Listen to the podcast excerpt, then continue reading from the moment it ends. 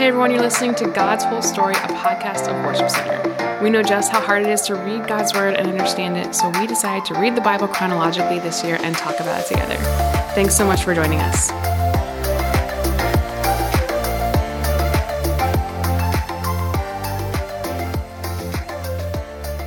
Hey guys, welcome to God's Whole Story. My name is Ryan. I'm here today with Brad. Hello there. and uh, we are reading over basically the same story twice today. That's that's definitely what it's going to feel like if you listen to the reading.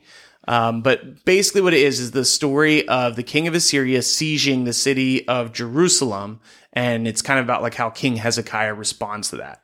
Um, so, as we're reading over this, Brad, what what is something that stuck out to you? So one of the things I like seeing in here is uh, towards the end in Isaiah 37, um, we have this kind of spoken out of against this king of Assyria of just how God is frustrated with his pridefulness. Um, he kind of was, you know, jumping up and down and going, "Hey, look what we did! Um, we did all these amazing things," and uh, God is reminding him that that is just not the case. That he has forgotten the history. He's forgotten all of the things that have laid the foundation for exactly what happened happening. And uh, that's kind of what's an important part is is really remembering our story, remembering the history here. And Isaiah is kind of pointing it out and saying, hey, look, you know, the fact that there are wells here that were dug hundreds of years ago led up to this. The fact that there are roads, that there that we took down the trees here, like all of those things mattered and I laid the foundation for that. It wasn't your victory, it was mine. Mm-hmm. And he's mm-hmm. reminding them who really is in charge. It's pretty interesting because this is like like the the passage you're referencing. It's God like calling out the king of Assyria, who's basically like the bad guy in the story, um, because he's like too prideful and just claiming all these victories for himself. And what's interesting to me is, especially as we think about like God's character, like what can we learn about God? Is that he does the same thing to the people of Israel when they are claiming all this power that they have. Like we've we've seen this happen several times where the Israelites are like, "Look at us, we're so awesome," and God's like, "No, the only reason you have this is because I gave it to you." Um, and so here we have the king of Assyria. Uh, we saw a little bit of this yesterday, where he's just essentially bragging about how he's been able to just take over like huge swaths of countries and cities and kings um, and here he is at the door of Jerusalem, and God's like, "Yeah, you know what? You were only able to do this because I let you do this." Uh, and we we actually know too that the northern tribe of Israel. We've been doing these short little history lessons. The northern tribe of Israel has already been uh, northern kingdom rather has already been defeated by the Assyrians. And so we've actually seen in a lot of detail the actual story of how they became so prideful and God judged them um, using the Assyrians. So here the Assyrians are in Judah. Uh, Hezekiah's response is much different. Hezekiah says, "We need to humble ourselves and pray about this." And God's like, "Okay, like I, I can definitely honor that." Uh, one of the things that we see here is God is going to work in a miraculous way uh, to save the city of Jerusalem and the people of Judah. Um, so it's it's pretty cool to see that God is actually continuing this the same in what He requires. Um, it's also very cool to see His sovereignty over these these countries, these nations, these kings. Like God's like, hey, I'm in all of this. I love that. I, I one of the things that kind of makes me laugh in this passage is God comes down and kind of says, well, you know what? A lot of times, what our prayers are, you know, so how often have we prayed for God to just lead us, to tell us His direction, and you know to tell us what our next steps are. I mean, I've said that prayer millions of times, I think, in my life, and he actually comes down and says, in not the nicest, pleasant way, I'm going to do exactly that. I am going to put my hook in your nose and take you by the bit, and I will make you go this direction that you're going. Um, and just kind of reminding them of the power uh, that he has over them. Yeah, it's like a like an actual personification of what's going to happen. And what's cool, Chelsea talked about this a little bit yesterday. So if you if you uh, didn't listen yesterday, you should go back and listen to it. Um, we have this situation where what the Bible says and what historical documents, like the records of the king Sennacherib, we have them, we can read them. Um, they say very similar things. Like the king says basically, like, well, this other thing came up that I had to deal with, and so we had to leave. And the Bible says God, God put a hook in his nose and drug him away. so d- depending on which side of history you are, you can uh, you can decide which one you're cool with. Um, but what's very interesting to me is that this is God's sovereignty laid out in a very clear way. We can actually look at historical records and see the same thing. Uh, that God is at work here on behalf of Hezekiah, who is a, a good and faithful king. It's pretty cool. Yep, definitely. 2 Kings 19. When King Hezekiah heard their report, he tore his clothes and put on burlap and went into the temple of the Lord. And he sent Eliakim, the palace administrator, Shebna, the court secretary, and the leading priests, all dressed in burlap, to the prophet Isaiah, son of Amoz. They told him, This is what the king Hezekiah says Today is a day of trouble, insults, and disgrace. It is like when a child is ready to be born, but the mother has no strength to deliver the baby. But perhaps the Lord your God has heard the Assyrian chief of staff, sent by the king to defy the living God, and will punish him for his words. Oh, pray for those of us who are left. After King Hezekiah's officials delivered the king's message to Isaiah, the prophet replied, Say to your master, This is what the Lord says. Do not be disturbed by this blasphemous speech against me from the Assyrian king's messengers. Listen, I myself will move against him, and the king will receive a message that he is needed at home. So he will return to his land, where I will have him killed with a sword. Meanwhile, the Assyrian chief of staff left Jerusalem and went to consult the king of Assyria, who had left Lachish and was attacking Libnah. Soon afterward, King Sennacherib received word that King Tikhirna of Ethiopia was leading an army to fight against him. Before leaving to meet the attack, he sent messengers back to Hezekiah in Jerusalem with this message. This message is for King Hezekiah of Judah. Don't let your God, in whom you trust, deceive you with promises that Jerusalem will not be captured by the king of Assyria. You know perfectly well what the kings of Assyria have done whenever they, wherever they have gone. They have completely destroyed everyone who stood in their way. Why should you be any different? Have the gods of the people of Eden who were at Telassar? My predecessors destroyed them all. What happened to the king of Hamath and the king of Arpad? What happened to the kings of Sepharvaim, Hena, and Ivvah? After Hezekiah received the letter from the messengers and read it, he went up to the Lord's temple and spread it out before the Lord. And Hezekiah prayed this prayer to the Lord O Lord, God of Israel, you are enthroned between the mighty cherubim. You alone are God of all the kingdoms of the earth. You alone created the heavens and the earth. Bend down, O Lord, and listen. Open your eyes, O Lord, and see. Listen to Sennacherib's words of defiance against the living God. It is true, Lord, that the kings of Assyria have destroyed all these nations, and they have thrown the gods of these nations into the fire and burned them. But of course the Assyrians could destroy them. They were not gods at all, only idols of wood and stone shaped by human hands.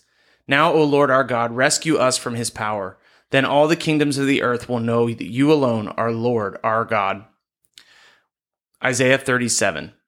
When King Hezekiah heard their report, he tore his clothes and put on burlap and went into the temple of the Lord. And he sent Eliakim, the palace administrator, Shebna, the court secretary, and the leading priests, all dressed in burlap, to the prophet Isaiah, son of Amoz. They told him, This is what the king Hezekiah says Today is a day of trouble, insults, and disgrace. It is like when a child is ready to be born, but the mother has no strength to deliver the baby. But perhaps the Lord your God has heard the Assyrian chief of staff sent by the king to defy the living God, and will punish him for his words. Oh, pray for those of us who are left. After King Hezekiah's officials delivered the king's message to Isaiah, the prophet replied, Say to your master, This is what the Lord says. Do not be disturbed by this blasphemous speech against me from the Assyrian king's messengers. Listen, I myself will move against him, and the king will receive a message that he is needed at home. So he will return to his land, where I will have him killed with a sword. Meanwhile, the Assyrian chief of staff left Jerusalem and went to consult the king of Assyria, who had left Lachish and was attacking Libnah. Soon afterward, King Sennacherib received word that the king of Tirhakah of Ethiopia was leading an army to fight against him. Before leaving to fight the attack, he sent messengers back to Hezekiah in Jerusalem with this message. This message is for King Hezekiah of Judah. Don't let your God, in whom you trust, deceive you with promises that Jerusalem will not be captured by the king of Assyria. You know perfectly well that the kings of Assyria have done whatever wherever they have gone. They have completely destroyed everyone who stood in their way. Why should you be any different? Have the gods of other nations rescued them, such nations as Gozan, Haran, Rezeph, and other people of Eden who were at Telassar? My predecessors destroyed them all. What happened to the king of Hamath and the king of Arpad? What happened to the kings of Sepharvaim, Hena, and Ivvah? After Hezekiah received the letter from the messengers and read it, he went up to the Lord's temple and spread it out before the Lord. And Hezekiah prayed this prayer before the Lord. O Lord of heaven's armies, God of Israel, you are enthroned between the mighty cherubim. You alone are God of all the kingdoms of the earth. You alone created the heavens and the earth. Bend down, O Lord, and listen. Open your eyes, O Lord, and see. Listen to Sennacherib's words of defiance against the living God. It is true, Lord, that the kings of Assyria have destroyed all these nations, and they have thrown the gods of these nations into the fire and burned them. But of course the Assyrians could destroy them. They were not gods at all only idols of wood and stone shaped by human hands. Now, O Lord our God, rescue us from his power. Then all the kingdoms of the earth will know that you alone, O Lord, are God. 2 Chronicles 32. While King Sennacherib of Assyria was still besieging the town of Lachish, he sent his officers to Jerusalem with this message for Hezekiah and all the people of the city. This is what King Sennacherib of Assyria says What are you trusting in that makes you think you can survive my siege of Jerusalem? Hezekiah has said, The Lord our God will rescue us from the king of Assyria. Surely Hezekiah is misleading you, sentencing you to death by famine and thirst.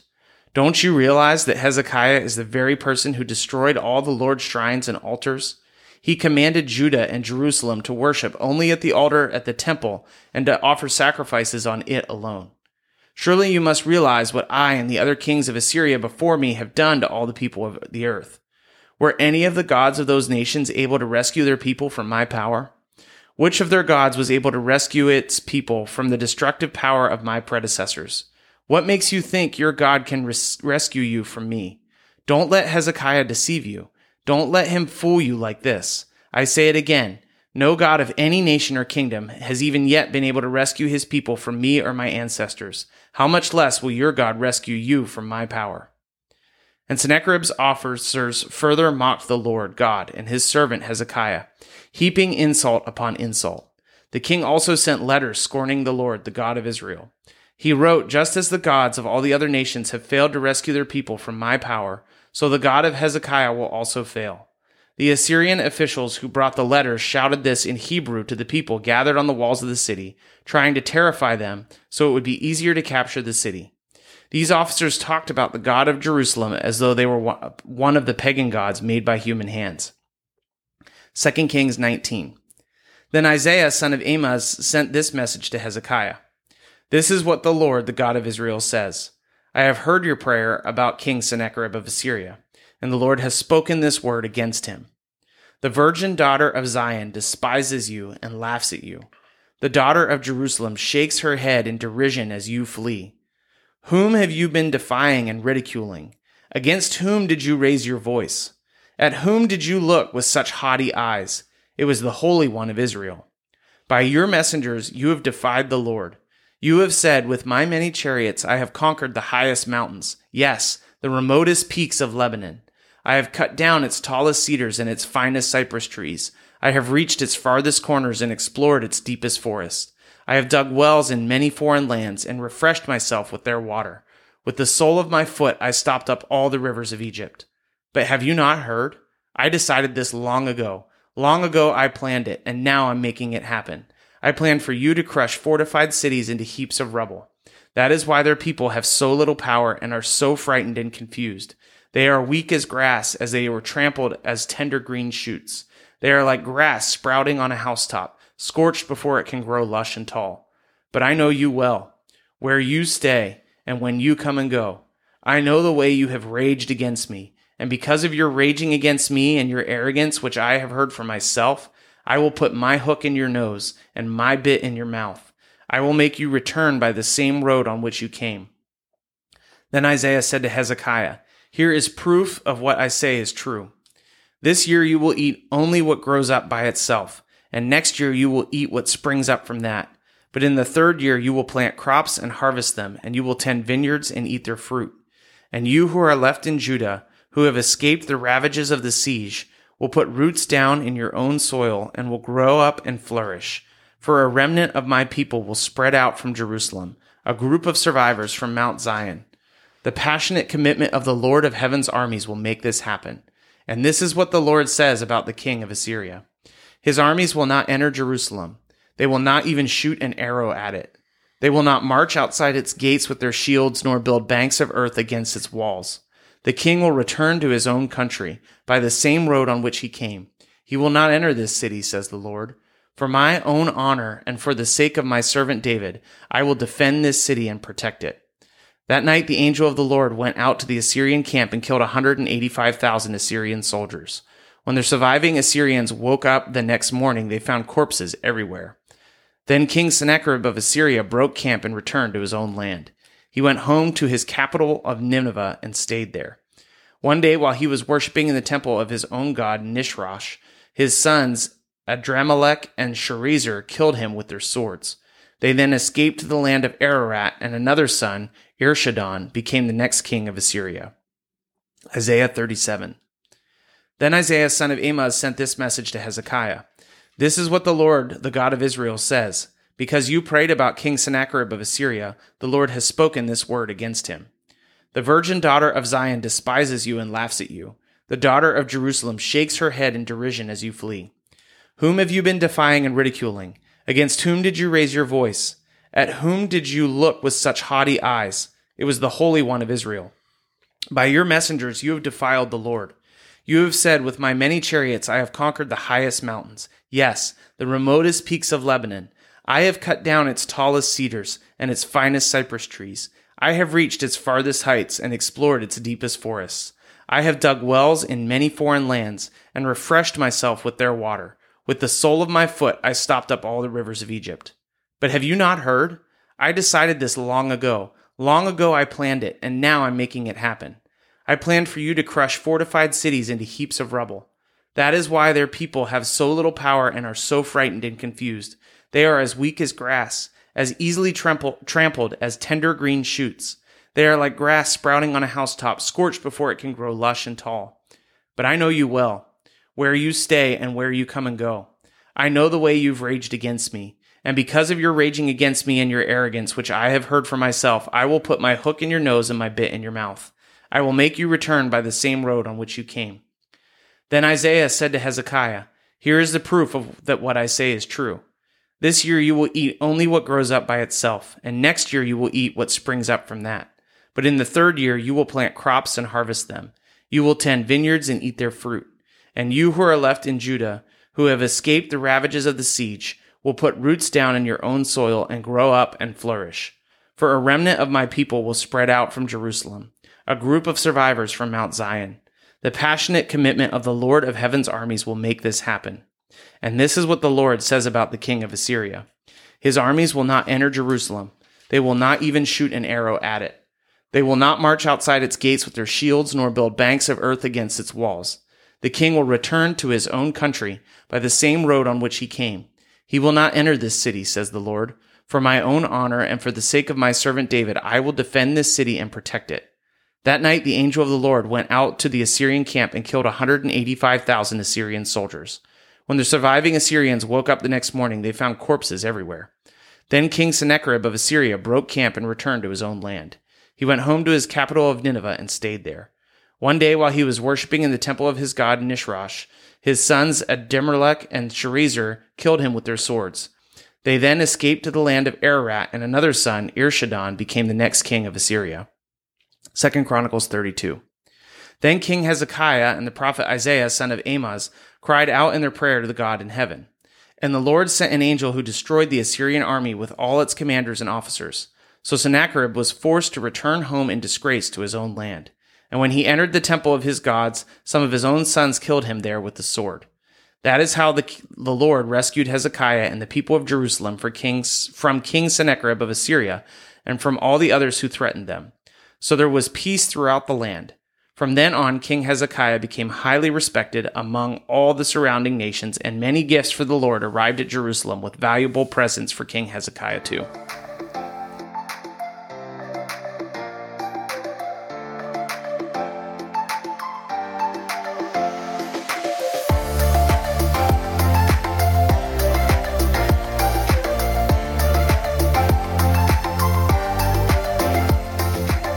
Hey guys, this is Ryan, and I hope you are getting a lot out of God's whole story. Uh, it means a lot to us, even as we are reading through God's Word every single day in the order that it happened. Um, if you want to go ahead and follow us, you can find us on Instagram and Facebook at God's Whole Story Podcast. Uh, we would love it if you would share this thing with your friends or people that you know, or just share what's sticking out to you. Uh, you can either send us a DM or you could actually email us at podcasts at worshipcenter.org. You can email us if you have any questions, if something stuck out to you, if you'd like us to pray for you, and if you want a Bible, if you don't have one right now, or if you want a copy of the one that we're using to go through God's whole story, we'd be happy to send that to you. So go ahead and reach out to us in any way that you'd like. We'd love to hear from you. Have a great day.